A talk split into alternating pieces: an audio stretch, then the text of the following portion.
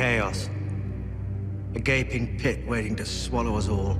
Chaos isn't a pit. Chaos is a ladder.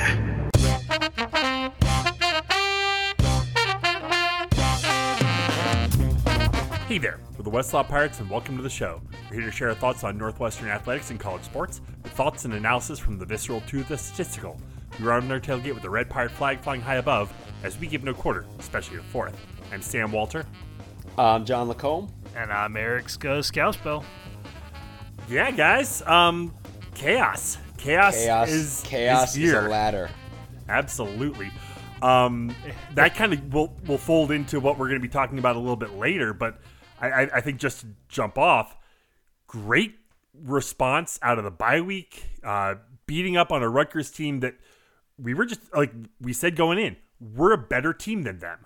A lot of people were wondering, are you guys high or what are you smoking? Because I want some. Um, but we are we're a better team than them, and we showed that on the field. And honestly, I thought that the score could have been much more than twenty-one to seven. We dominated them that much. Definitely, our our offense left some points on the field. Um, you know, missed field goal, obviously, uh, bonkers fake punt that we'll talk about. Um, a couple other situations, but yeah, this was you know we we said if Northwestern plays a clean game, if we win penalties and turnovers, um, we are better than this Rutgers team, and we can win. And that, um, I mean, that pretty pretty well sums it up. I think like Northwestern was pretty um, clearly the better team in all phases of the game, and uh, got to see some of our talent really show out in some great ways. Saw some improvements from some players. I think you know the bye week was was obviously pivotal in helping, especially the defense, kind of get back to to basics. And um, I think you know. we we open with chaos as a ladder because uh, the Big Ten West is wide open and Northwestern actually controls their destiny. I don't think any of us are under the impression that we are going to win the Big Ten West at this stage. It's just the point is like we're back. It's just and and, and again we'll get there, but historically. When things go to hell in a handbasket in the Big Ten, Northwestern is one of the teams that steps up, and that's not just not just 2018, not just 2020. Like we've all been there many times. But yeah, this was to you know the Rutgers game again. It's it's funny because they're right. I mean, so many people.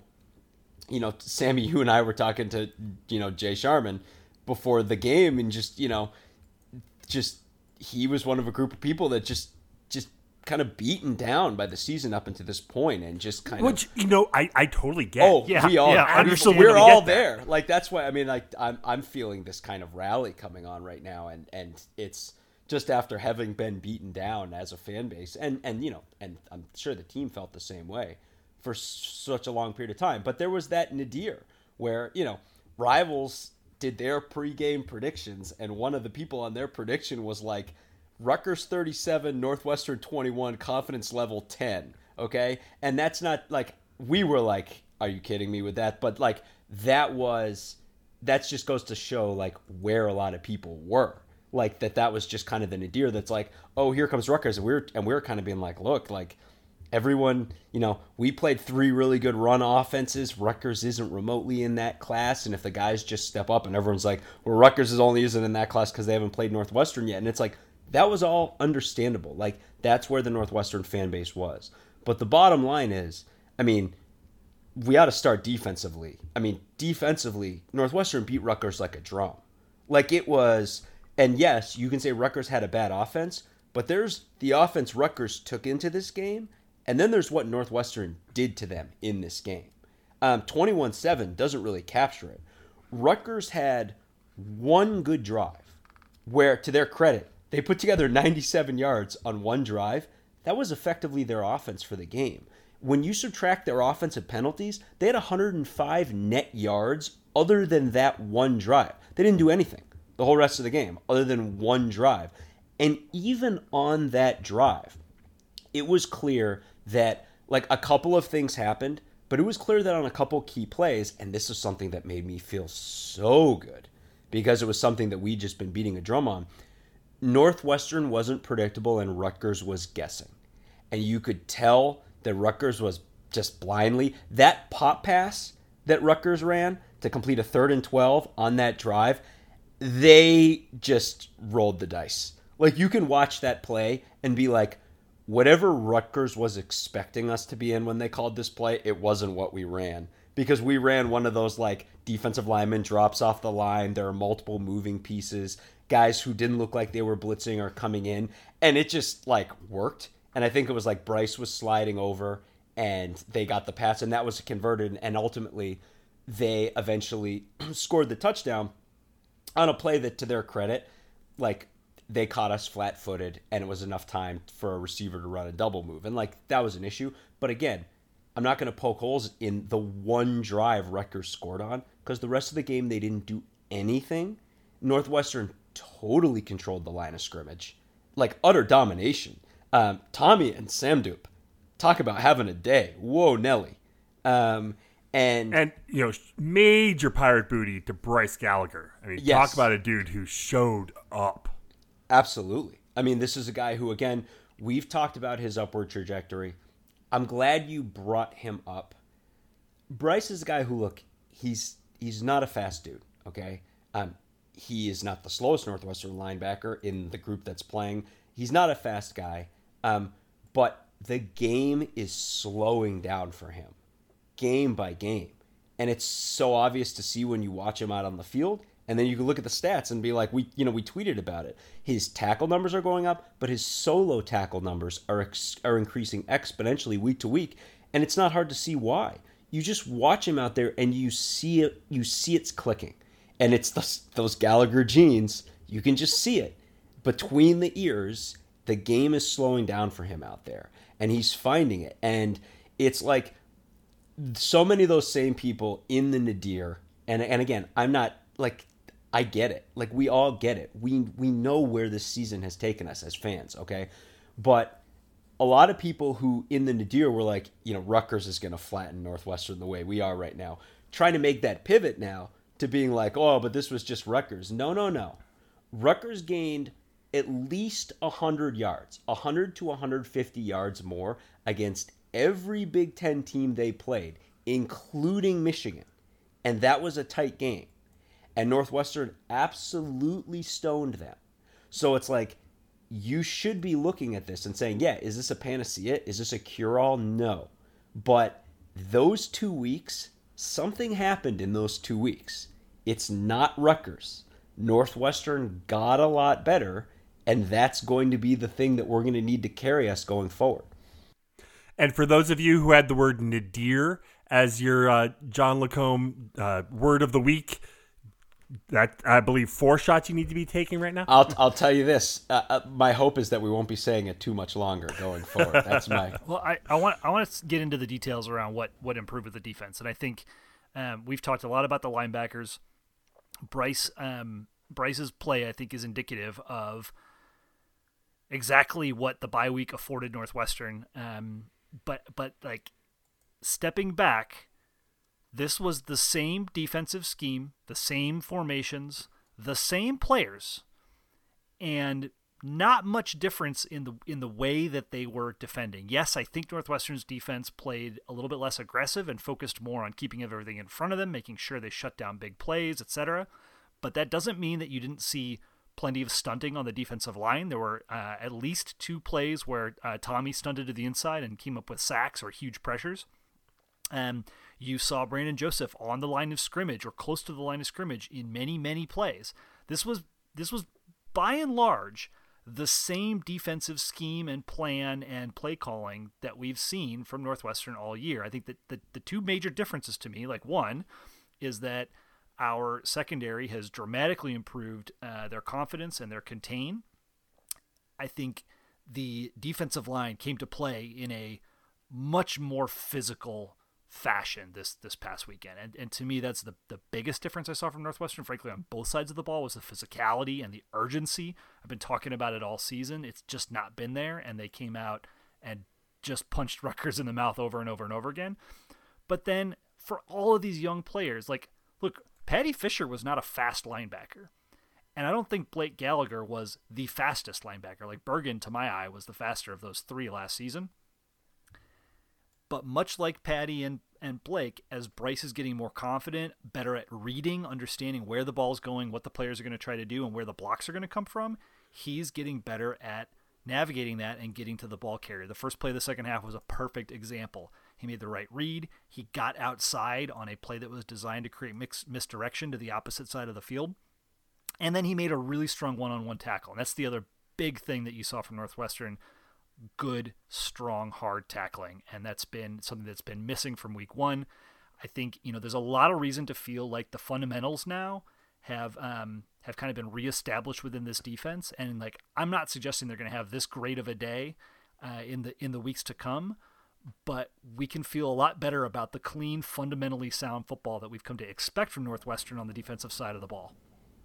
Absolutely. And again, I think it's important to know, to, you know, to talk about too about the fact that like, again, you know, we'll talk when we get to Michigan about like Rutgers and and the Rutgers Michigan game and etc. And you look at, for example, Rutgers Syracuse, and you know some of the games Rutgers has played since then, right? Like they've been on the lops the wrong side of lopsided games against Ohio State and Michigan State. Okay, through all of those games, though no one accuses Rutgers of not being pretty stout in the interior.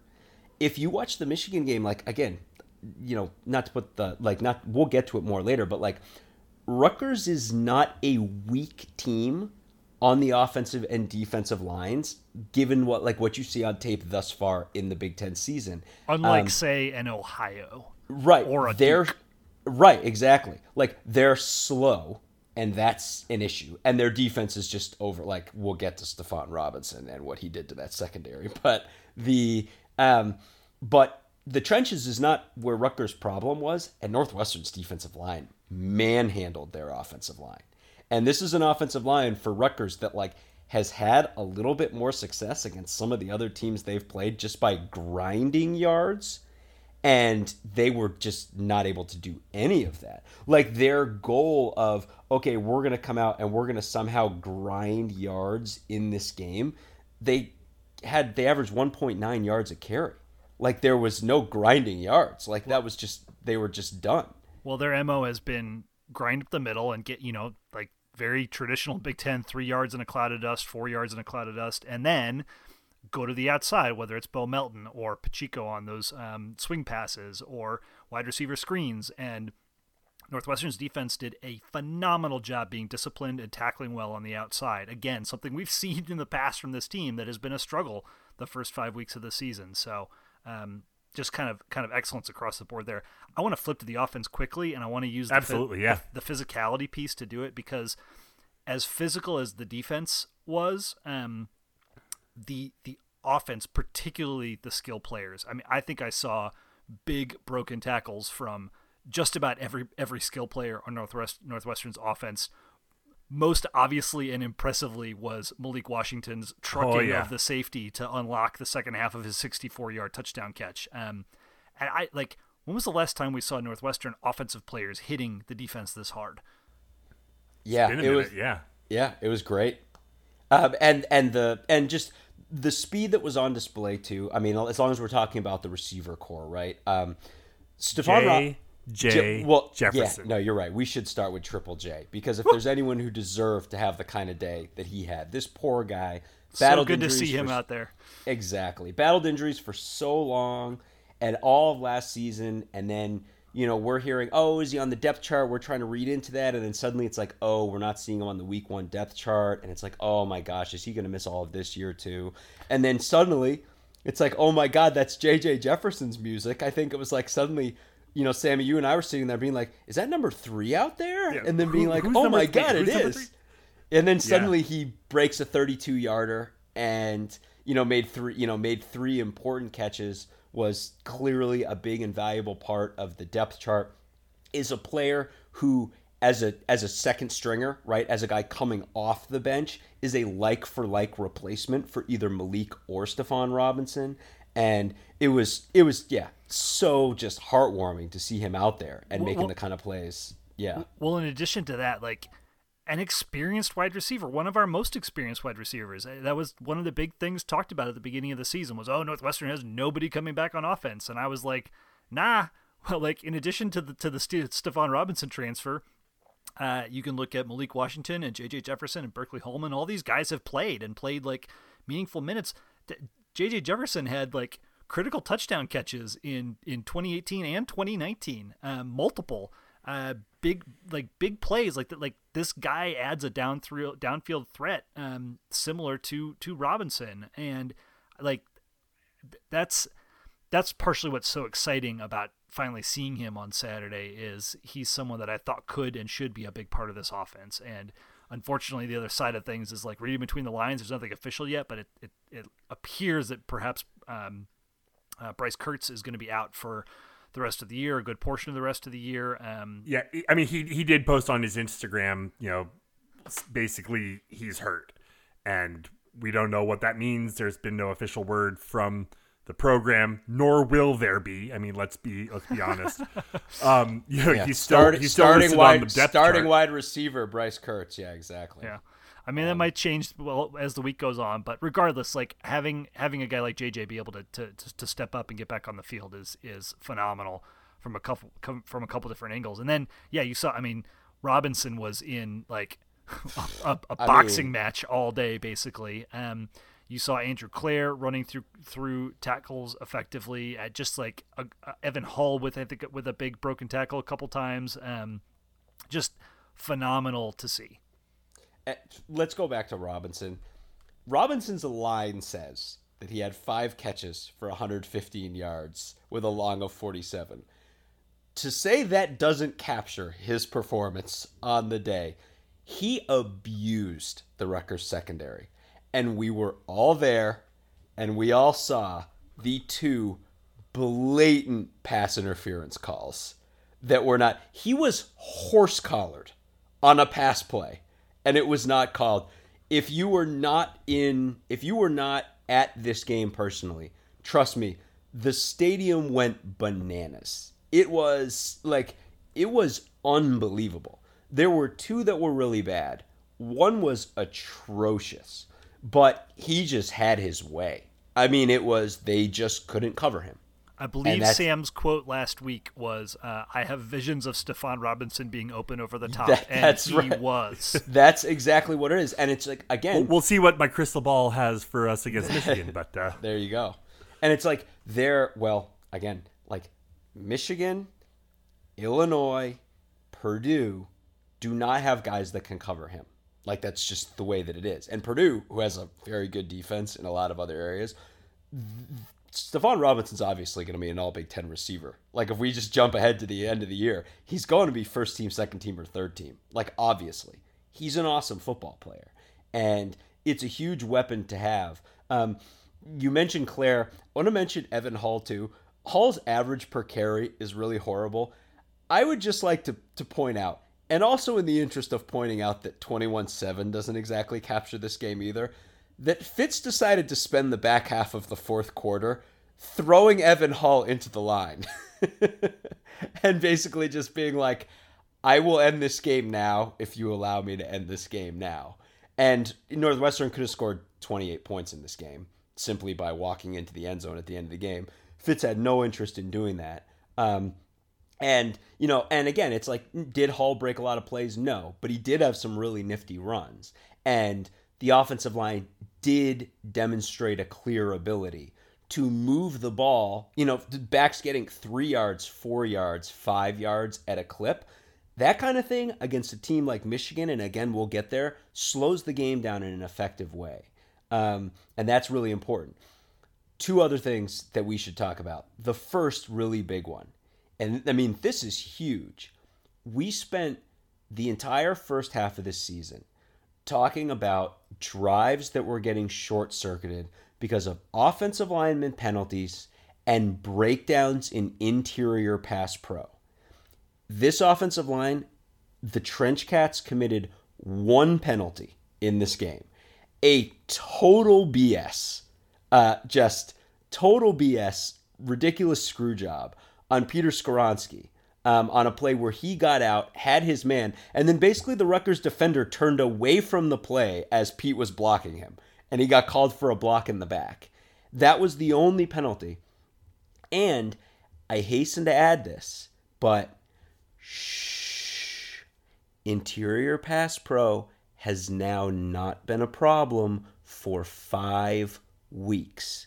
It wasn't a problem against Ohio. It wasn't a problem against Nebraska, despite the fact that it was a walking mash unit in the interior of the offensive line that game, and they did not give up a sack against Rutgers. And it's like, again, it's important that you note that. This was a massive problem area for the Northwestern offensive line to start the season, and it's been five weeks since a guy got up the middle on this defense and wreaked havoc.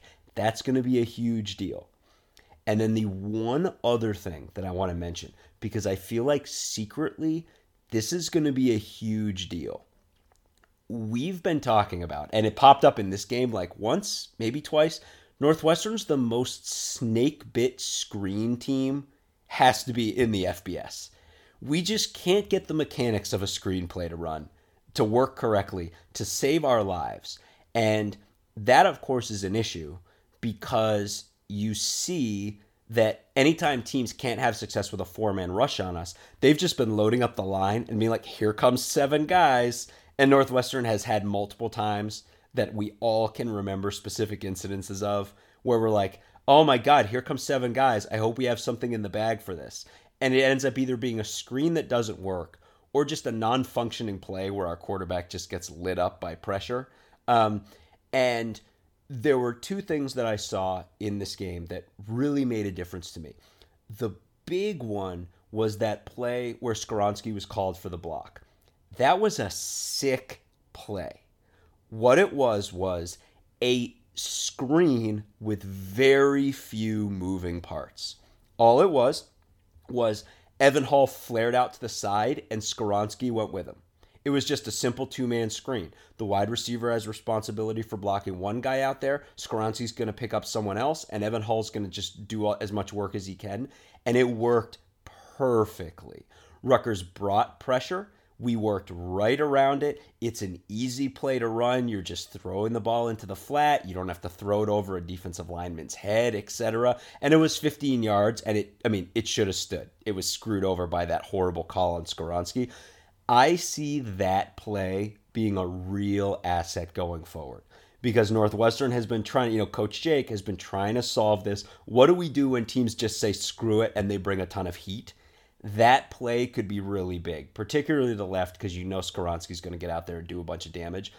And then the other one was, I mean, it was a soft call, and I think a lot of Northwestern fans were talking and being like, look, we should have had those two calls called on Stephon that weren't, but there was that really soft call on that fade route on the drive that Northwestern ultimately scored the touchdown. And it was a soft call, but that slot corner didn't know anything about that play. Malik got over his head immediately. The corner was flying blind, and he hit Stephon Robinson. And yeah, he barely tapped him, but if you catch the right official, there are a lot of officials who are going to be like, if you don't locate the ball and you touch that dude, that's a flag. These kinds of things are the plays you can run when other teams are throwing heat at you. Um, and again, Michigan is one of several teams on our remaining schedule that's going to try to do that. And it's like, I'm noticing these and I'm being like, okay, Jake's finding things that work.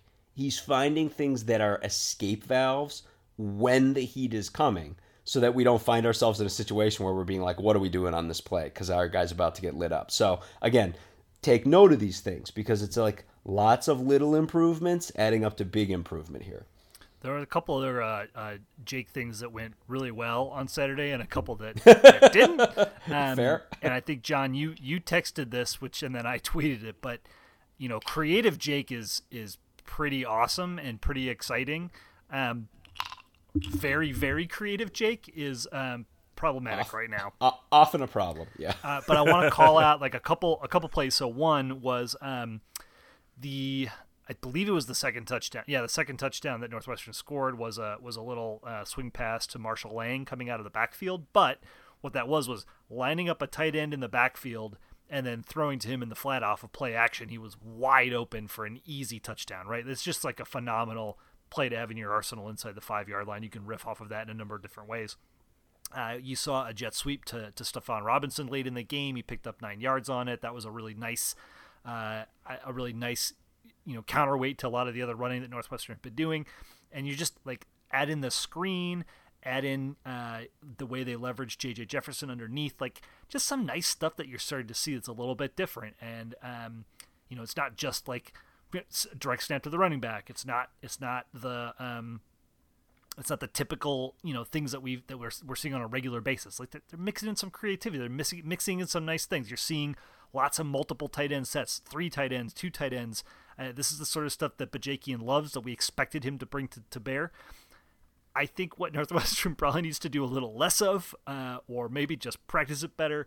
You had a flea flicker go wrong because the like the pitch wasn't great, um, and even if the pitch gets to Hilinski, there's a lot of guys from Rutgers right there in his face, and then that punt was that So fake was- punt call was a was a train wreck. Was was that was that Jake or was that Genyk? Whoever Yeah, it whoever it was, um, it was like uh, they I blame them all. Yeah, it was that play. That I I refuse to believe that that wasn't just a punt that was muffed that he then just had to run into the line just cuz you're you're counting and you're being like, "All right, the guy that hit him. Let's say he makes that guy miss. All right, let's say he makes the second guy miss and you're just looking and being like, it just looks like five guys have a clear release on Adams here. Like I whatever this play was supposed to be. But weren't weren't no muff. yeah, yeah, no. Um The ball but- hit and ball hit him in the hands. He delays for a second like he's gonna punt, and then he runs straight into the teeth.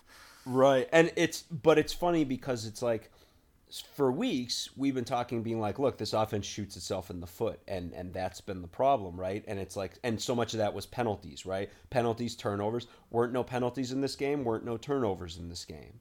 And I think you can look and be like you can hang some of the mistakes that did pop up on Coach Jake. That flea flicker may, you know, most likely took points off the board, um, and that's that's a big deal because again, let's say, you know, we don't run that play and that play was a total mess. And let's say we just execute the otherwise very you know very solid offense that he executed in this game. Let's say we score a touchdown that's 28 you add in the touchdown we just chose to just give away at the end of the game. 35-7 like how many more points do you want? Like i mean i think there's not too many northwestern fans that wouldn't be ecstatic with that three result. three more from the missed field goal at the beginning of the Ex- game. and that's and that's so we kind of have to mention that too right? I mean kicking is a is you know it's just we're making half of our field goals right now. And they were that i mean i watched the replay of that missed kick and that was a missed kick against the wind.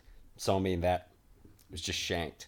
And kicking has been rough for us this season and that's another thing that's kind of got to come together but it's like you're at this point we're looking at things that are that are you know we're seeing being fixed and things that still need to be fixed but i think you know to, to your point earlier like we were really hoping that this team was going to be showing signs of progress coming out of the first two weeks and i, I really feel like uh, coming out of those two weeks and we really feel like we saw it Can I go back to that fake punt for a second?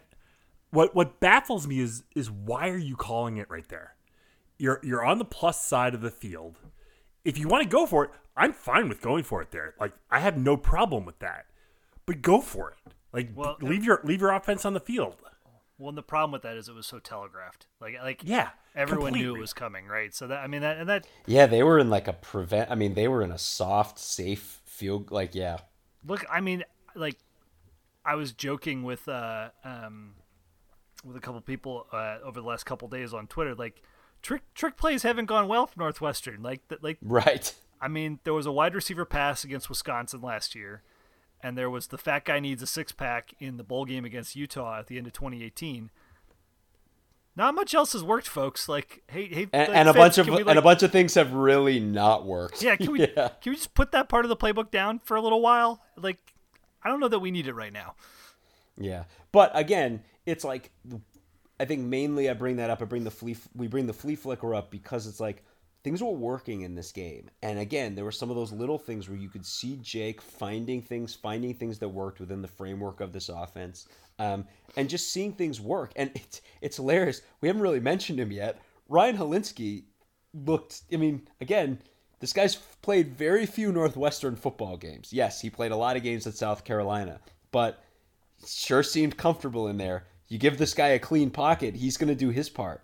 Um, and you know, I think I saw at least one. We talked about this earlier, but um, Ryan Hilinski's a guy who will get the ball to where it needs to be, even if he has to change the motion of his arm to throw the ball. I mean, that's that's what I talked. We had that debate about what is a gunslinger, but he's one of those guys who he'll play a little backyard football um, to get the ball to where it needs to be, and that's pretty cool. Um, the the one other thing, and I know we're talking offense right now, I briefly wanted to mention only because obviously Jim O'Neill's been a name who's been on everyone's mind um, for the first seven weeks, and you know I, I would say that it, it, must be said that he, you know, it, credit where credit is due. Like his defense played a great game in this game. I think it's funny we talked about Bryce Gallagher's performance on Twitter, and our buddy NU football recruiting chimed in and he's like, "Yeah, you know, you can call that coaching," and it's like, "Yeah, that's true."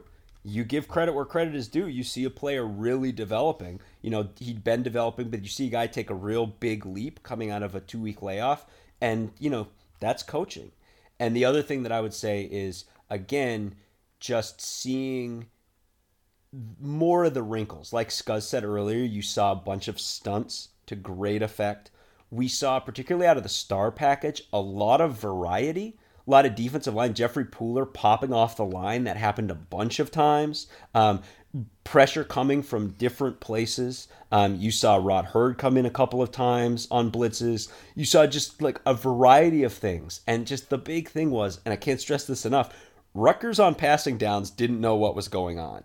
And that has been one of the things we've been tearing our hair out for the first half of this season, being like, we're so predictable. Well, we weren't predictable in this game. And I think you're going to see a ton of the star package next week. Um, and we'll, you know, we're about to pivot. We'll explain why. But that is, you know, and we've talked about the fact that you put Rod Heard out there, and, you know, and I personally bemoaned the fact that, like, we've been putting Rod Heard because of the predictability of our defense in a position where the, the opposing team views him as a linebacker and just looks for ways to, you know, to go at him. And you didn't see that against Rutgers. You saw him being employed in a more dynamic way. And again, like that's the kind of thing where you think and you think, you know, all things being equal, it's kind of good if we play as much star package as we can safely play because Rod Heard's only a sophomore. Like the group of guys you see out there running that package is going to be the group of guys next year running that package for the large, you know, in a large part. So it's like that that package has a future in terms of the personnel that are out there. So I, you know, you'd love to see it succeed. But again, it's like it's going to have to succeed next week because we're going to have to run a ton of it. But again, well, it's like it's cre- credit is due to O'Neill for for for making those changes. Yeah, and I mean, just like the the, the team executed much better. They, you know, I, I like it's it's hard to discern what was truly different, right? Um, because I think you could look at it two ways. One, you could say, oh yeah, they they they spent two weeks getting down to fundamentals. The guys got better. A, a guy like Gallagher, the game's slowing down. He's able to make decisions quicker. He's able to get to the ball faster. Right? Like like that. That's real. We saw that happening. At the same time, you cannot deny that Rutgers is a less athletic and less imposing team, a less less fast team than Nebraska, than Michigan State, that, than Duke, right? So then like, then the team we play next week. Yeah, exactly. and, and, and right. so before we pivot to Michigan, I think it's worth pointing out we we said this last week, and I think a lot of people thought again we were you know pie in the sky in crazy town, but like Minnesota, Iowa, Illinois, Purdue, and I think I'm forgetting somebody. Wisconsin, um, Wisconsin, Wisconsin. Uh, like none of these teams have a good offense.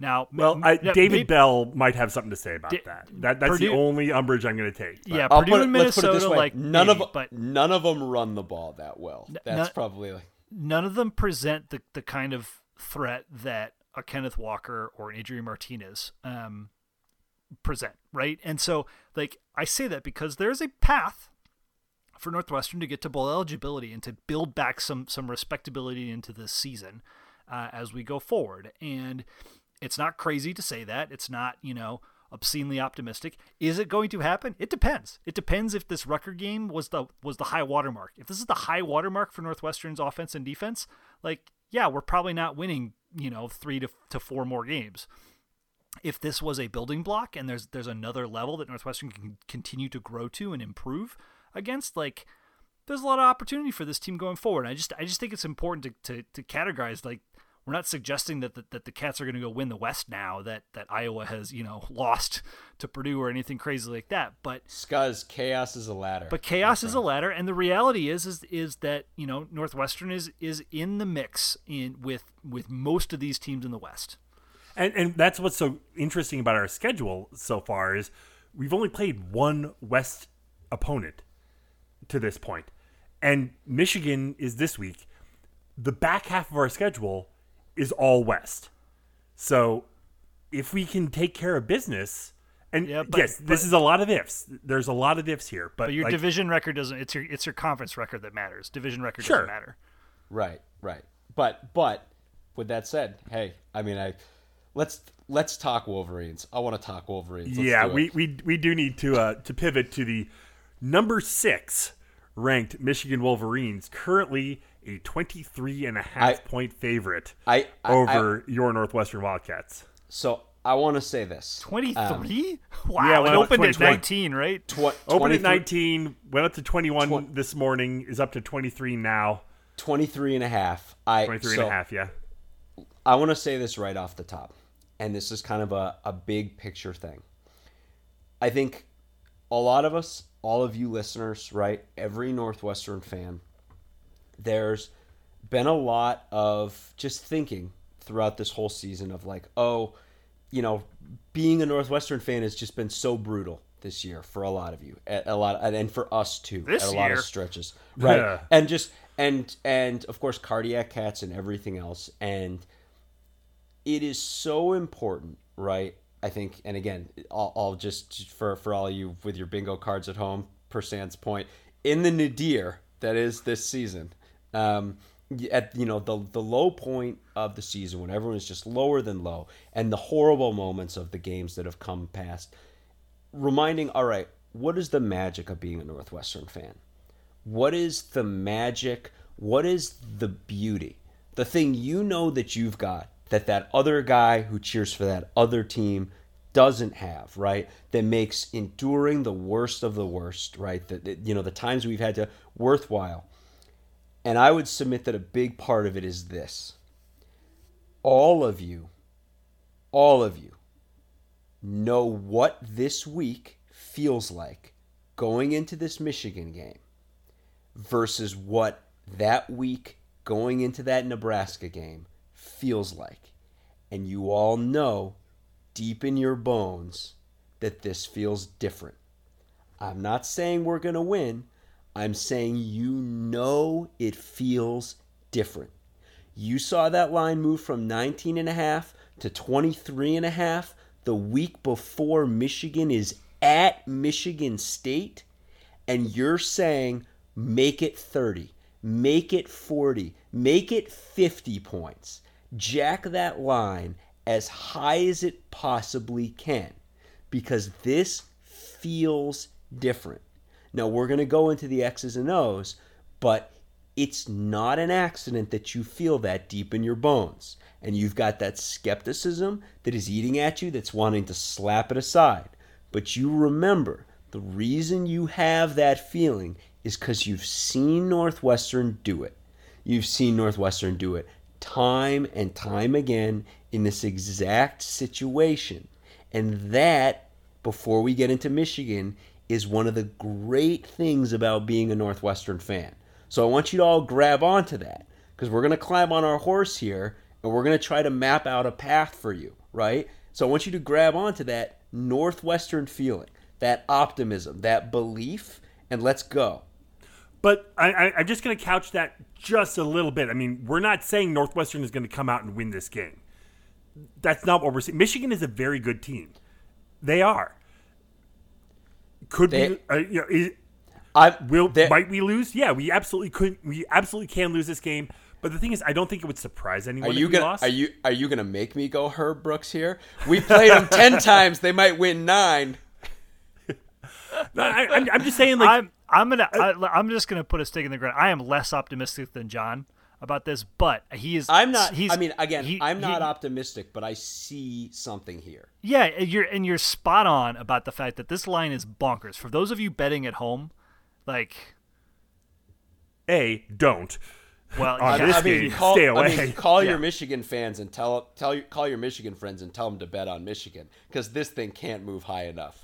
Again, is- it's 23 and a half. Make it go higher. But this is exactly the scenario that Northwestern usually shows out. And and the path that John's alluding to is that this Michigan team when you when you boil them down, you look at their running performance in the Big 10, you look at how their lines have looked against the one common opponent we have uh, thus far in Rutgers. You think about the fact that they're playing quote unquote little brother uh, the week after they play us, which like don't let them pretend that it doesn't matter. It does. Um, Especially when Michigan State is going into this game undefeated. Yep. Uh, and MSU has their number. Yeah. uh, so like there's there's there's a lot of of stuff on the line. Here's the thing I will say from a from the polar op- opposite perspective. I still can't believe that Northwestern never beat effing Brady Hoke when he was the coach of Michigan. We lost to Brady mm, Hoke three times. Yep. And that's like borderline unconscionable because of how bad that program was during his years. We have not beaten Michigan since Rich Rod, and that includes the game where we had the lead but for the last like 35 seconds and there was that crazy circus catch that um I, I was it Braylon Edwards? I don't Braylon think it- Edwards, yeah.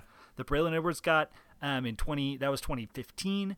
There was the Moon game where like Clayton Thorson fell down or That was that was Trevor Siemian. uh, Trevor Siemian fell down on the two point conversion at the end. Um, there have been other close calls. Like this Michigan team has just had Northwestern's number, and so like I believe everything John is saying, and I'm I'm on board with everything with with like the potential is here, the path is here.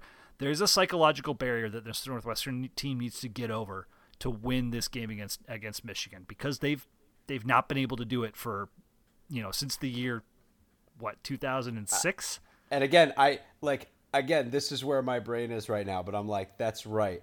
And that 95 team had that psychological Yeah. barrier against Michigan to get over. And you know what? They effing got over it. They Well, beat I- them twice. I don't know that Um, that team. I don't know that Northwestern, Northwestern had gotten very close in the years preceding That's what- yeah. 1995. But Fair. your point is well what- taken. So One thing I want to mention before we get into the X's and O's is that this is the first time that we're going to be playing for a trophy, the George Jewett Yeah. Trophy. Um, don't I don't want to don't want to gloss over this. This is a really really cool and a really big deal. You're right, Uh. George Jewett, uh, pl- first African American player in uh, FBS history. I mean, it wasn't FBS back then, but first African American player to play for uh, what is now FBS team. He played for both Northwestern and Michigan as the first African American player on in both institutions. Um, played for Michigan in 1890 and 1892. Uh, came to Northwestern to finish his, his medical degree and played in 1893 for the Cats. So uh, it's really, really cool that this is a trophy game now. And it, what's even cooler is you know the, the story behind uh, the George Jewett Trophy.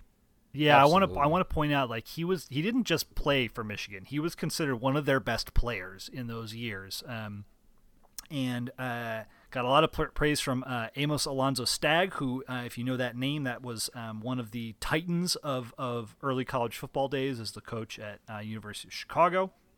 Um, but he was the starting halfback, the starting fullback. He was considered one of the best players at Michigan in the pre-Fielding Yost uh, era, and then um, came to Northwestern uh, as a uh, as a medical student, and um, earned his his. He left Michigan. Um, I guess he had a run in with uh, the dean of medicine at the University of Michigan. Left Michigan, came to Northwestern on, on transfer, uh, continued to play football uh, while getting his, uh, his his medical degree. So like, this is an impressive dude that um, was a great football player. I think it is so cool that uh, this trophy has been added, and um, we get to celebrate this history as part of this uh, this matchup.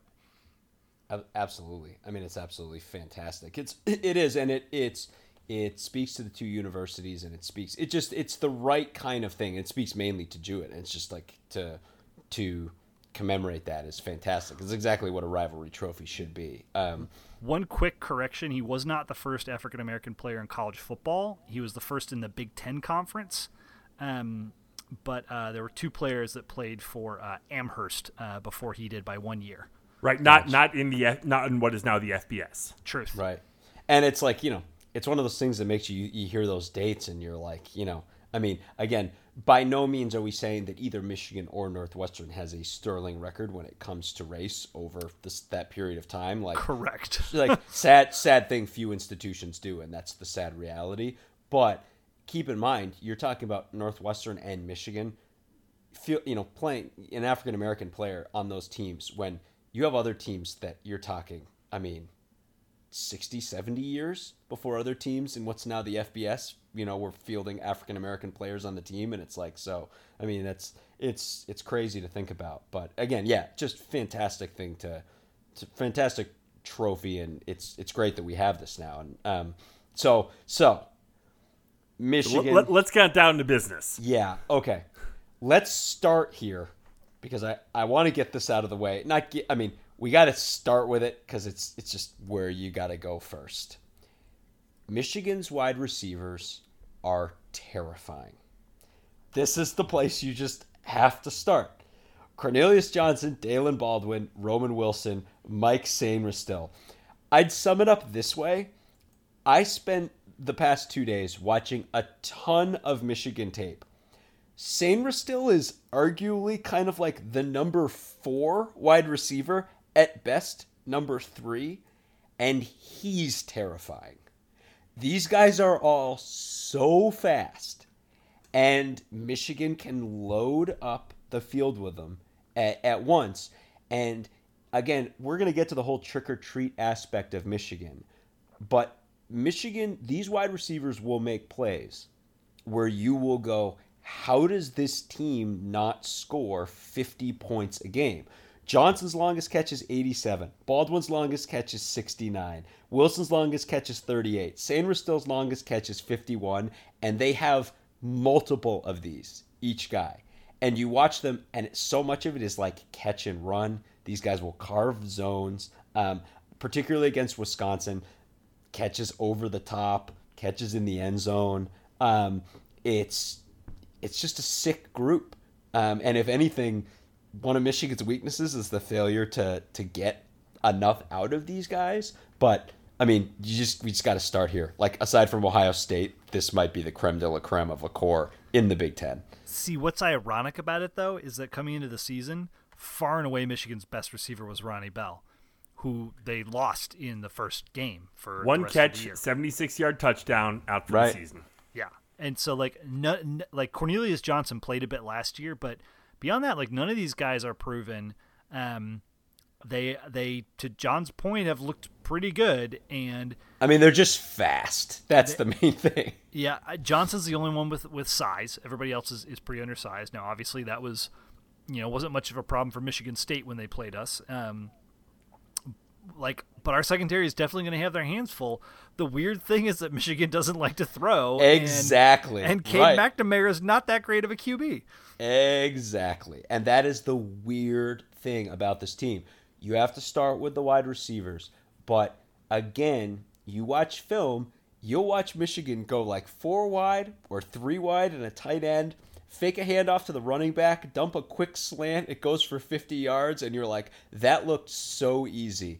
And then it happens like once again, the rest of the game and Michigan's in a tight game with Nebraska or a tight game with Rutgers, and you're like, what the hell is going on here?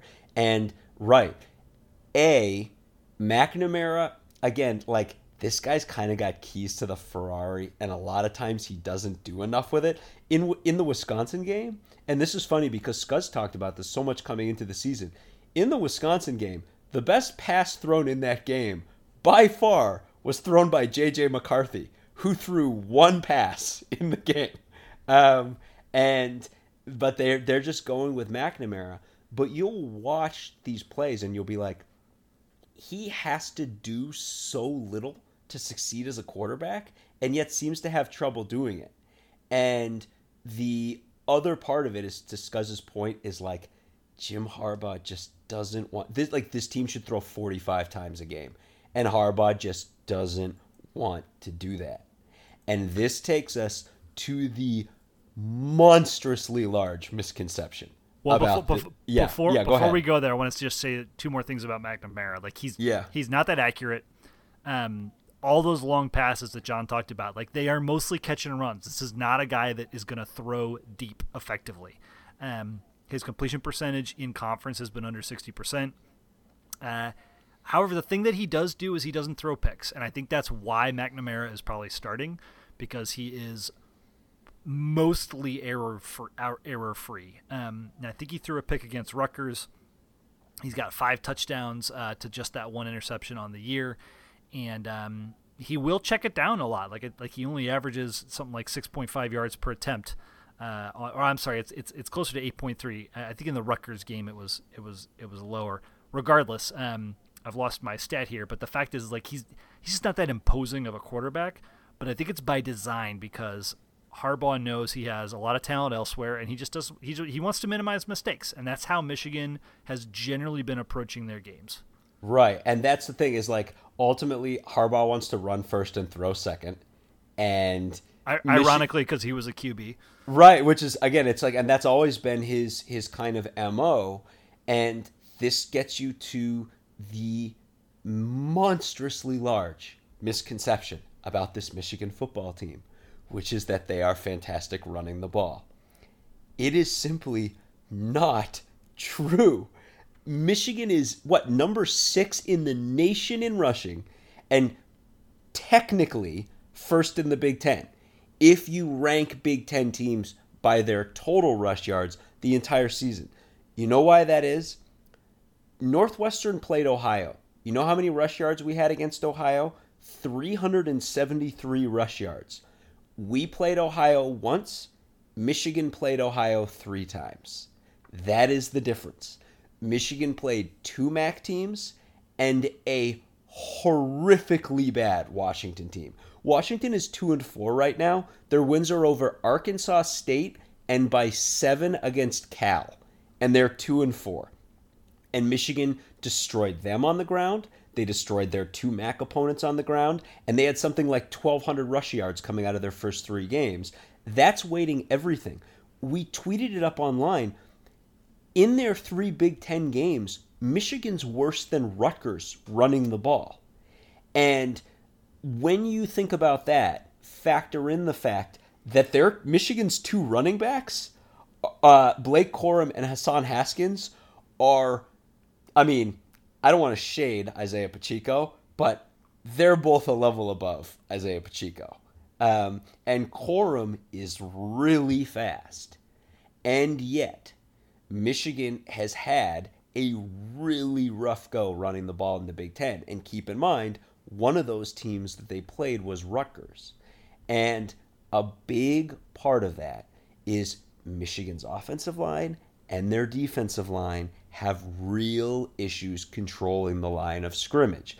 This is a team that has a ton of speed at wide receiver. And again, Michigan can put three, can put a, you know, a big tight end, three blisteringly fast wide receivers. I mean, we didn't even mention like you go down their depth chart, like AJ Henning's on this team, and he looks crazy fast when he plays, and he's like the fifth or sixth receiver on their depth chart.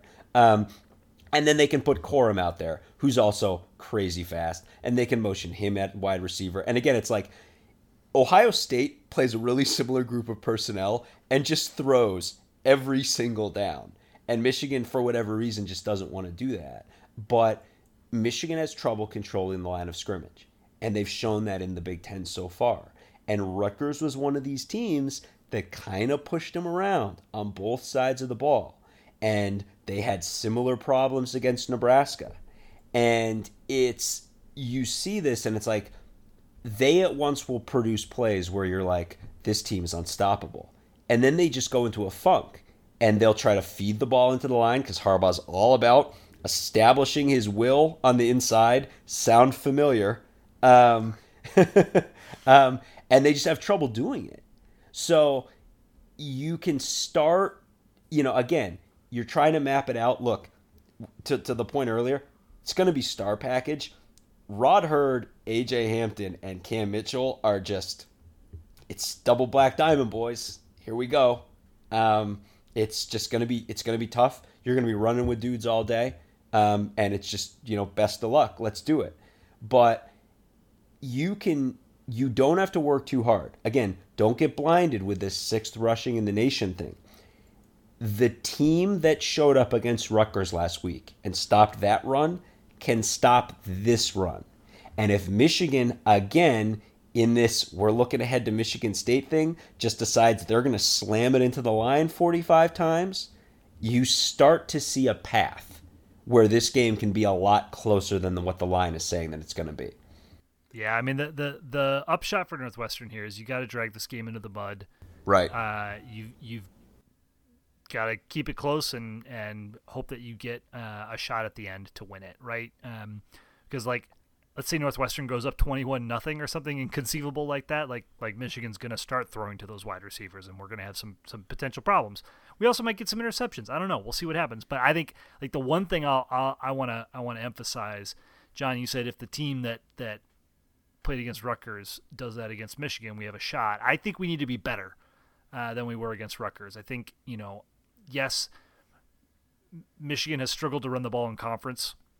Um, however, they've also played two of the best rush defenses uh, in the conference uh, in in uh, Wisconsin and um, Nebraska and Nebraska, and so I like.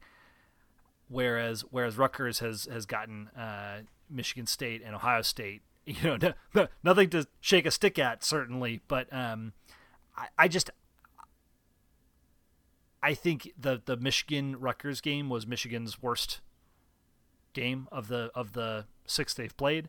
I think the Northwestern Rutgers game was the best game of the six that we've played. If Northwestern can build off of that and springboard off of that and get even better and be cleaner and and just as physical and execute as well, like absolutely we have a shot in this game. If Northwestern steps back in some ways, we're in trouble. For sure. And I think it's funny because you again to take it back to where we started where we talking about X and O's with Michigan. I mean, real talk, Michigan's played three Big Ten games and two of them were whisker close. um, and one of those was against Rutgers. And it's so it's important to realize too, because again, I watched this Rutgers tape super deep.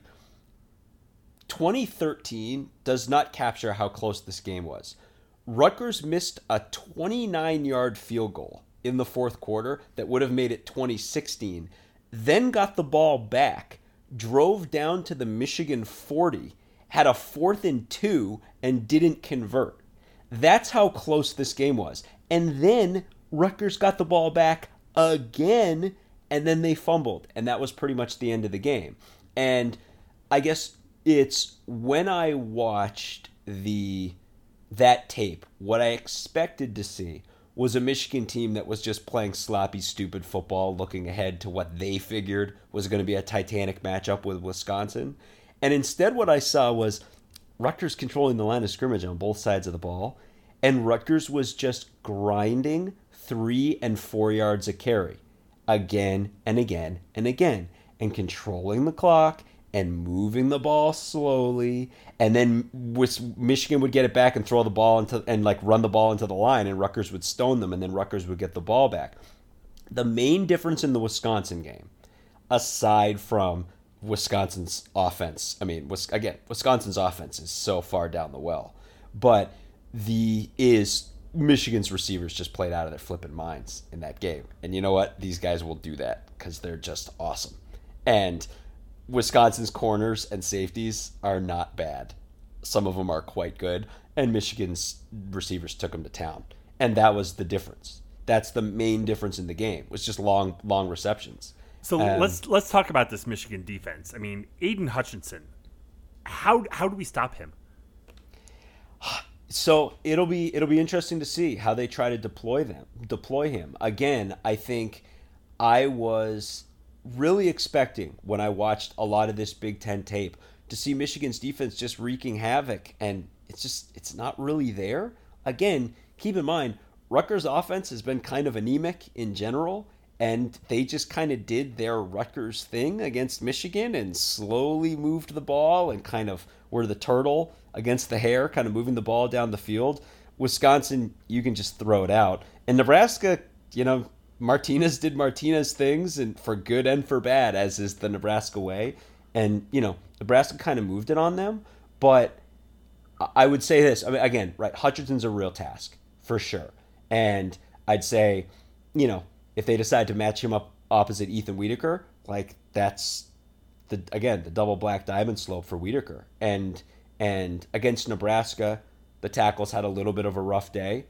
That hasn't really been the story of the whole season, though. It's been the interior that's had the biggest problems. Um, and again, those problems are pretty far in the rearview mirror right now. So Hutchinson is a big deal. But I, I just to interject, I I think the the solution here is something that Jake likes to do, and that is multiple tight ends. And I think if you look at yes, Nebraska, yes, Rutgers spent a lot of that game grinding out three and four yards up the gut. When they had success with larger, uh, larger plays, it was generally getting to the outside quickly. Like the, like unlike against Northwestern when they were unable to get to the boundary, um, they were able to get to the boundary against against Michigan, and whether that's because Michigan's linebackers are similarly similarly young and unexperienced, or um, or just their line was having such success that Michigan had to had to commit more resources inside. I don't know. I don't know. I couldn't quite discern that from what I watched. But the other way that Rutgers had success was hitting the tight ends off play action, and that's Bajakian's bread and butter. And I think if you're going to control a guy like Hutchinson, you got to double him or make it like it, it's going to, it, it means communication, uh, on, especially on the right side of the line, has got to be excellent. Who's got him? How are we going to bracket him? You like you cannot let that guy get a free run at Hilinski, and because uh, if if he does, bad things are going to happen. So, but I but but again, this is Bajakian's sweet spot, and I think it's the way to go. Yeah, I think the other thing that I would bring up, I mean, again, it's like Hutchinson is one of those names that a lot of people talk about, and he is a handful. One of the big things to, to me, and again, it's like talking about Jake, is the second piece of it is Michigan safeties are awesome, and they use them to maximum effect. Daxton Hill and Brad Hawkins are both really fast really talented safeties, and Michigan will bring those guys downhill and bring them on blitzes and pressure you. And that goes to what we were talking about earlier is like if Michigan tries to bring heat with four and they can't do it, they'll immediately go aggressive because their safeties can get in there so fast and they'll just attack. And in those situations, those are those things we talked about where it's like you got to get the ball out of there.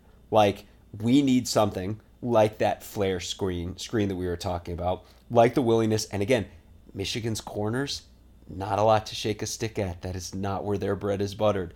Linebackers named not named Josh Ross, not a lot to shake a stick at. That's not where their bread is buttered. Okay, um, these guys can be attacked, but you got to have things ready for when the safeties come screaming in off the outside. You got to have a dump out. You got to have something ready. You got to have something that works right? And those are those things where it's like we hope that we continue to see those kind of developments. So, but again, it's like if this team can grind three, four yards a pop, hit some of those short passes, matriculate the ball down the field, and and like Scuzz said, drag this game into the mud, slow it down. Um, you know that 23 and a half is gonna is gonna look pretty ridiculous. Yeah, I mean, the what what I I'm I'm struggling to you know confidently say you know going into this I'm expecting to win because I, I'm not. Nor nor am I honestly. I I I'm I'm not expecting to win, but I'm again I'm like that that Rutgers win and and what we saw in the moment in the game, but then the little things and the improvements you're starting to see and, and all these little improvements in different areas. And yeah, this team still has big problems. But, you know, we talked about it, not unlike the Illinois State game in 2018. The horrificness of that Nebraska game is going to color what everyone in the nation thinks about this Northwestern team the entire rest of the season. And yeah, that's mostly a horrible negative thing, but when you see this line get jacked up to 23 and a half, that's what everyone's thinking about. They're thinking about that Nebraska game. And it's like, yeah, this team has given up big plays this season and and yeah, Michigan's wide receivers run like the wind and yeah, it is what it is.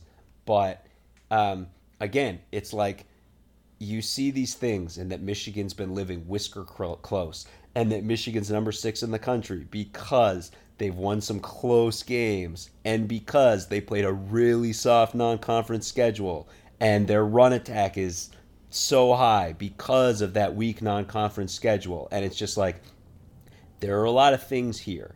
And you couple that with northwestern's you know historic ability to find it.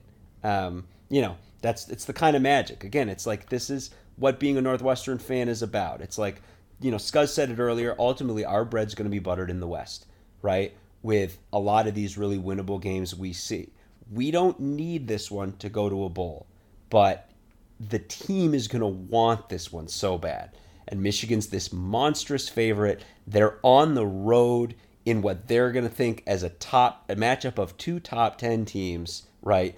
That's their hated rival in Michigan State the week after, right? And it's just like how many more tea leaves do you want, right? I mean, and again, it's like I'm so, not saying we're going to win. I'm just saying this is where you should want to be as a Northwestern fan. It, it is where you want to be as a Northwestern fan, but let me, allow me to play Northwestern fan psychologist for a moment. Because I think if you try to go into this game focused solely on how we're going to win it, you're going to get hurt. like, like I, just, I don't, like, and uh, honestly, I don't think, despite all the optimism I'm projecting, I don't think a single listener is thinking that way. yeah, yes. yeah, like, like, so, like you're making them mad, John.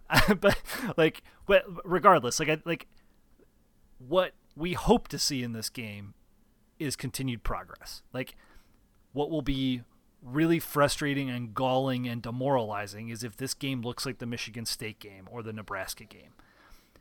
However, if Northwestern can play this game closer to what we saw against Rutgers than what we saw against Michigan State, that is reason for a lot of real optimism when it comes to the hyper flawed teams in the Big Ten West that we still have yet to face, right? And exactly. so that's what I'm looking for going to this weekend. I fully expect. I mean, this is in the big house. It's not a place Northwestern has won very often. It is going to be, you know, we're outmatched athletically um, in a lot of different ways. That doesn't mean I don't think our, our guys can hang with Michigan or have the the like the potential path to beat Michigan is 100% there. It's it, but it's a small percentage of, of the of the potential outcomes. And if we continue to see progress, clean play, um, you know, not like if if we can't, you know, hold them to two and a half yards per carry, if they get three and a half or four and a half, like fine, like just don't give up eight, and right. I'll feel like like reasonable about the world coming out of this game. And then yeah, like there's always that little engine that could element to to, to this Northwestern football team, and like what if, right? So um, I think enjoy this game for what it is, and if there's a ride to be had, like hell yeah, bomb that black diamond, let's go. Um, but to keep yourself sane, be looking for the progress and looking for um, building on what we saw last week that was so encouraging versus a a you know collapse into into pre bye week times. Exactly. I think you know it's you could frame it this way, right? a week from Saturday, Scuzz, you're going to be in town when at 2:30 p.m. we take on the Minnesota Woo! Golden Gophers at, at Ryan Field. Um, all three of us will be there under the red pirate flag, and when we're there, we want to be feeling really good about our chances to beat Minnesota in that game. And this game will do a lot toward, you know, toward guiding that. So, yeah, let's see that continued growth. Let's see that growth against um, a really good team. And again, it's like do you know do do I need to pick your brain hard to think of times when Northwestern's beaten really highly ranked Michigan Wolverine teams? I don't think I do.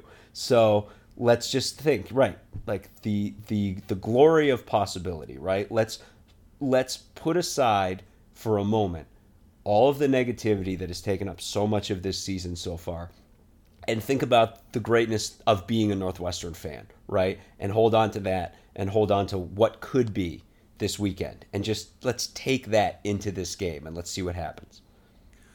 So let's quickly just whip around what happened in the conference. Uh, yes, this uh, this past weekend. Let's Um, let's go up that ladder. Yeah, so Iowa has won, got to number two in the country by t- turning the ball over, getting short fields, uh, or turning the other teams over, getting short fields, and playing amazing defense.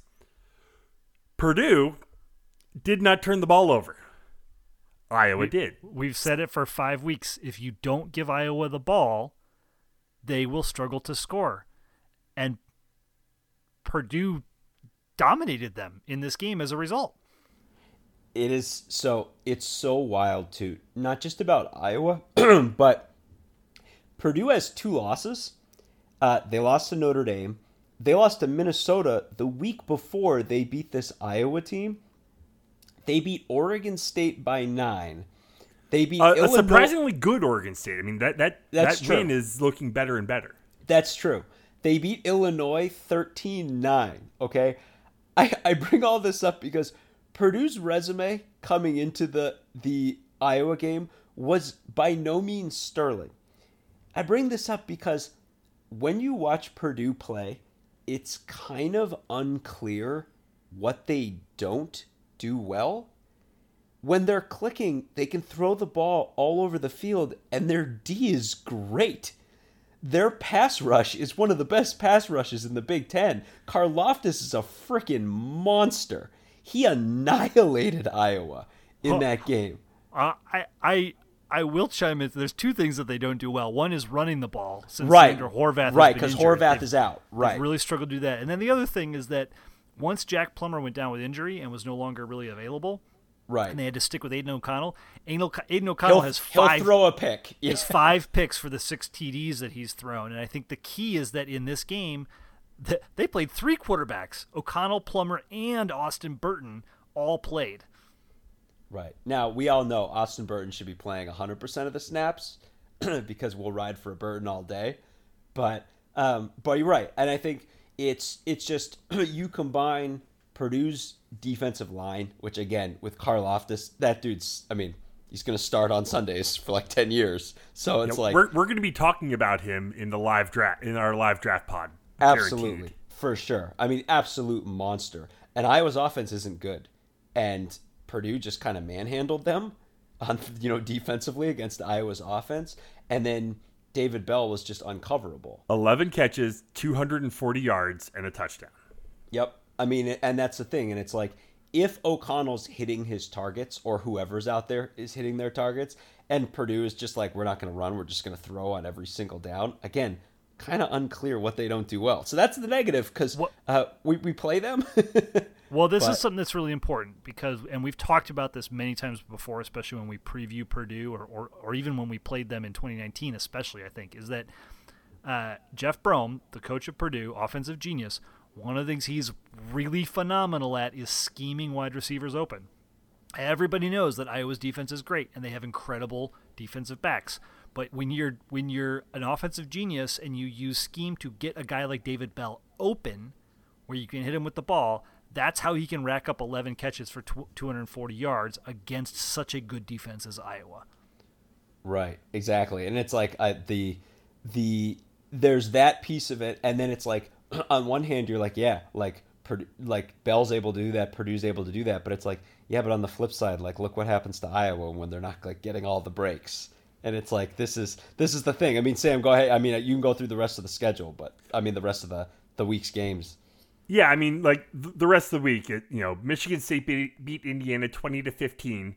Um, you know, that line was was much smaller than I think any of us thought it would be, and you know, Michigan State, you know, didn't blow the doors off of Indiana the way I think we kind of thought they would. Um, you know, Kenneth Walker, twenty three carries, eighty four yards, no touchdowns. Indiana's really good run D uh, kind of reemerged. Right, and that's the thing. It's unfortunately, you know, Penix is out at this point, which is just the thing. And Tuttle did everything he could, but Minnesota, we talked about it like a lot of. I mean, Indiana, we talked about a lot of you probably aren't aware. In terms of points scored in Big Ten football games this season, Indiana's the worst in the conference, and it's not even close. They're scoring seven points a game in Big Ten football games right now, and it's just like they're just a, a total mess. But at least their defense showed up in this game, and you hope it continues to do so they can take something out of this season. Uh, Minnesota beats Nebraska 30 to 23. Man, what a what a weird game. Nebraska, I think, was inside of Minnesota's 10 three separate times and didn't score. And at, like, what stands out to me in this game is not that Nebraska lost because this is what Nebraska does. What stands out to me is like we've thought Minnesota was left for dead like three different times now this season, and they're they're not like like like somehow they keep surviving. Yeah, I think so. part of it is Minnesota may be on what their third string running back at this Yep. point. Yeah, Bryce They're Williams off- went 17 for 127 and a touchdown. their offensive line is still just road graders. Yeah, that's all, true. All the way across, and that's where their bread is buttered. Is they want to grind you on the ground, and they're good at it, and that's that's credit to them, and that's what's keeping them afloat right now. But again, it's like Minnesota's no peach either. it's crazy. Nebraska's already played eight games, and they still have Ohio State and Iowa on their schedule, And and they're one and four in conference. Right. I mean, it's it's crazy. Like that. Right. Exactly. Is like the most likely scenario for Nebraska right now is five and seven, and that's if they beat Purdue. So I mean, like they still have Purdue, Ohio State, Wisconsin, and Iowa on the schedule. And again, it's like that'll be the thing. Like let that happen. Let them be our Illinois State. We're at the end of the season. Everyone's like, how the hell did that game happen? That's what we want to be. So let let's see Nebraska continue to do their part. Uh, speaking of running the running the ball, Wisconsin beats Army 20 to 14. Barely, barely. I mean, good God. I mean, that game was close, like pretty much the entire way. so I think it was, it was, what was it? So the final was 2013. but I think it- 2014. But it was, I believe, 13-7, right? 13-7 when Army fumbled at their own one yard line, and Wisconsin had a one yard touchdown drive that that got them to their 20 points. So again, that is where Wisconsin's offense is living right now. Just so everyone knows. So this upcoming weekend, um, you know, besides our game against Michigan, uh, which is going to be on on Big Daddy Fox at uh, that's the Fox noon game. You know, you, you're watching you know, Major League Baseball or you know whatever, and you're seeing America's Game of the Week. Wait, do we, we have wait, do we have Gus? Yeah, I we have Gus. We have Oh Gus. my God, we have Oh, Gus. boy. I, wow. I, I laughed out loud yesterday because whatever the NFL game was, they they dropped a, a, a Northwestern Michigan commercial in it, and it was you know like Northwestern Michigan, and then they flashed up Hassan Haskins, Blake Corum in like Michigan colors, and then they flashed up a giant NW. Just- I could. I'm like, oh my god, the res- you can't even I, make this I, shit up. I mean, come on. God. Is this would you like to live anywhere else? Again, I'm like run that commercial until it pushes that line to 40. bring I me can't that enough. bring me that dirty dirty disrespect this is it's oh man um and yeah you're right john like gus the gus factor uh of, of you know crazy shit happens when gus is on the call so who knows Uh, so also at 11 o'clock Central, Illinois at Penn State. Penn State also a 23 and a half point favorite over the Fighting Illini. Seems legit. Seems legit. Okay, explain this to me. Wisconsin at Purdue. Line, Wisconsin by three. ah la- laundry maybe maybe like a letdown but that's crazy I mean, again, Wisconsin's D is sweet. It is. Michigan's wide receivers really showed out though against them, and they may have trouble containing Bell. But I mean, Wisconsin's D is awesome. If they rattle O'Connell, they get a couple of picks. But They're, they're mean, a three point road favorite. if if Graham Mertz like if if Wisconsin tries to throw, George Karlaftis will personally intercept Graham Mertz twice in this game. God, Mertz has wow two touchdowns seven interceptions and i know some of that is just the total mental like shitstorm that was the end of the uh, of the Notre Dame game, but in a game that they were like in a tight contest with Army, he attempted 15 passes, 53% completion, 112 yards. Um, he's just really struggling this year, and I don't understand how. I mean, like, so coming off that Iowa win, like you expect Purdue to have a bit of a, a of a hangover and a letdown. Um, now they're going to be at home, but like we've seen good receivers do stuff against Wisconsin. The idea that David Bell is going to go away and Wisconsin's just going to shut down Purdue's offense is kind of cuckoo to me. And then on the other side of the ball, what Purdue's defense is really good at is stopping the run. To all the points you've been making, John, this is a terrible matchup for Wisconsin. Yeah, that Wisconsin by three line is baffling to me. Uh, low over, low over under too, only forty. That makes more sense. Okay.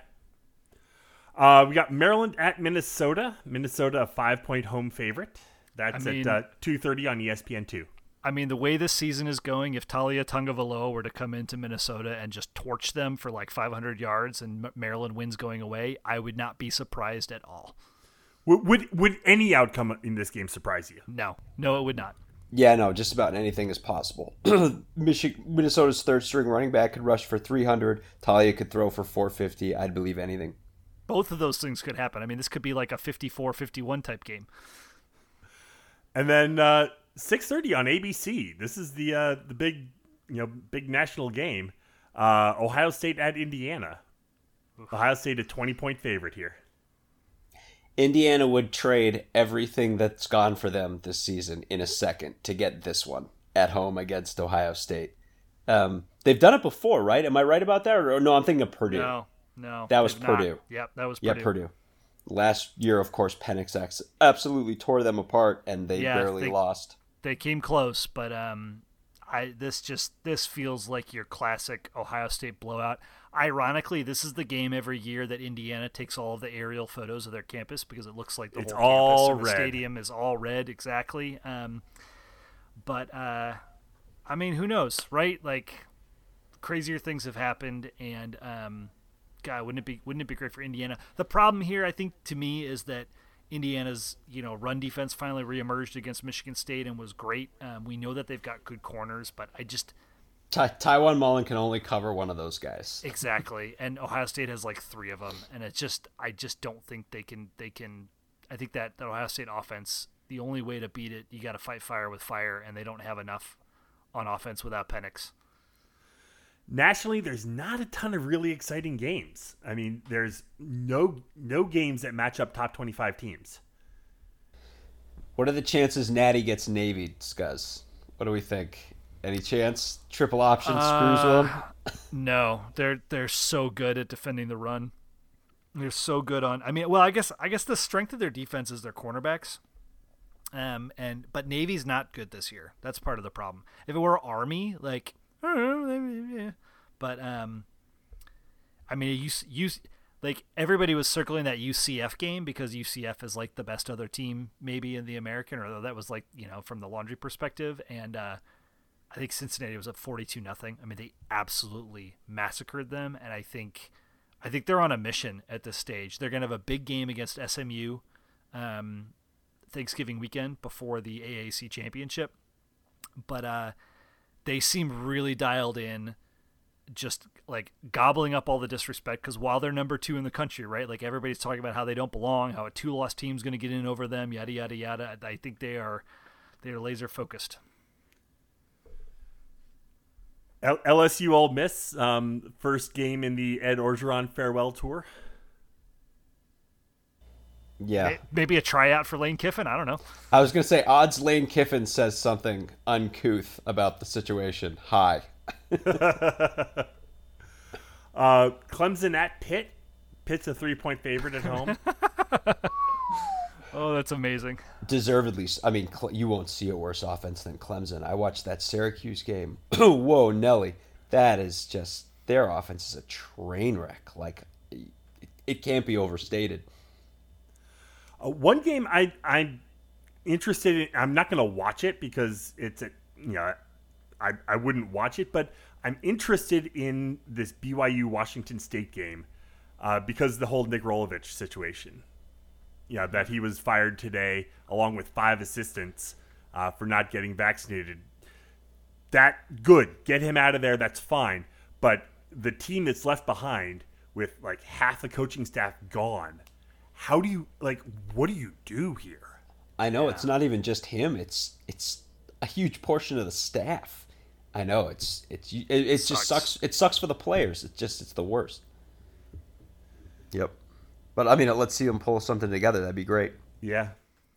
Um, other than that, I mean, will anyone go to Bryant Denny Stadium with some golf balls to throw when Tennessee's going in there? Oh man, I, I, I assume I mean because Alabama Tennessee is like a rivalry game. Um, technically, I imagine there's going to be a lot of uh, golf oriented humor. But you know, French's mustard getting getting involved here somehow. Um, anything else jumping out? I mean, USC Notre Dame that it does not have Nope. any panache this year. Nope. Or Oregon US UCLA is interesting. Yeah. Um, if you Utah, Oregon State that could be but fun. I, yeah, no. Nope. Nope. You know what this weekend's looking for? Something to talk about. Ah, let it be us. Absolutely. Um, anything else to talk about before we get out of here tonight, guys? Uh, this is not about this week, but um, I'm ecstatic to be making my Ryan Field debut in two weeks' time.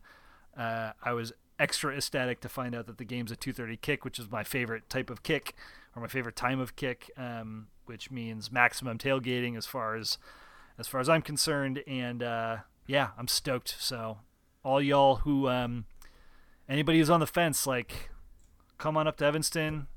You get all three pirates for the price of one. Uh, come hang out. Yeah, come come see us in the East Lot, right by Wildcat Alley. I mean, it's been a really really good time uh, thus far, and you know we'd love to see as many people as possible. I just want to say on the end of this pod, I know a ton of you are listening and being like, "Oh my God, John's so far down the rabbit hole right now. He's sipping the Kool Aid so hard right now." Sw- swimming in the Kool Aid. I, and I just want to say, you're damn right. we didn't get into this. Double down, baby, love it. I we love didn't it. get into this to be negative Nancy's and Debbie Downers. We map things out to you as best as we can. We take you through all the X's and O's. We just did it. But you know what? We are Northwestern fans, and we have belief deep in our hearts, deep in our bones. And I want to believe we can win this game. And there's a path, and it's slim, but I'm finding it. And that's where I'm going to live. And if we get beat down, we get beat down. But that's where we live. And that's what makes being a Northwestern fan so awesome. So you're damn right. I'm drinking the Amen, Kool-Aid. brother. Yeah, you're damn right. And Hell yeah. uh, and that's the kind of vibe. That's the kind of vibe that'll be here in two weeks when we're all in the East Lot together. So again, come find us and get you some of that vibe. But until then, let's go get these Wolverines. Well, with, that is a great place to leave it for tonight. Uh, head to our website, westlotpirates.com, where you can leave comments and questions. Find us on Facebook, Twitter, and Instagram at West Lot Pirates. Uh, leave us a five star rating on uh, Apple Podcasts or wherever you're getting your podcasts. Um, it definitely helps out the show quite a bit. Look for us in the East Lot of Ryan Field. Even though we are the West Lot Pirates, we're not changing the name. That has panache. Uh, we'll be flying the red pirate flag because the West Lot Pirates give no quarter, especially the fourth. For John Lacombe and Eric Skazby, I'm Sam Walter. Thanks so much for listening. We'll see you next time.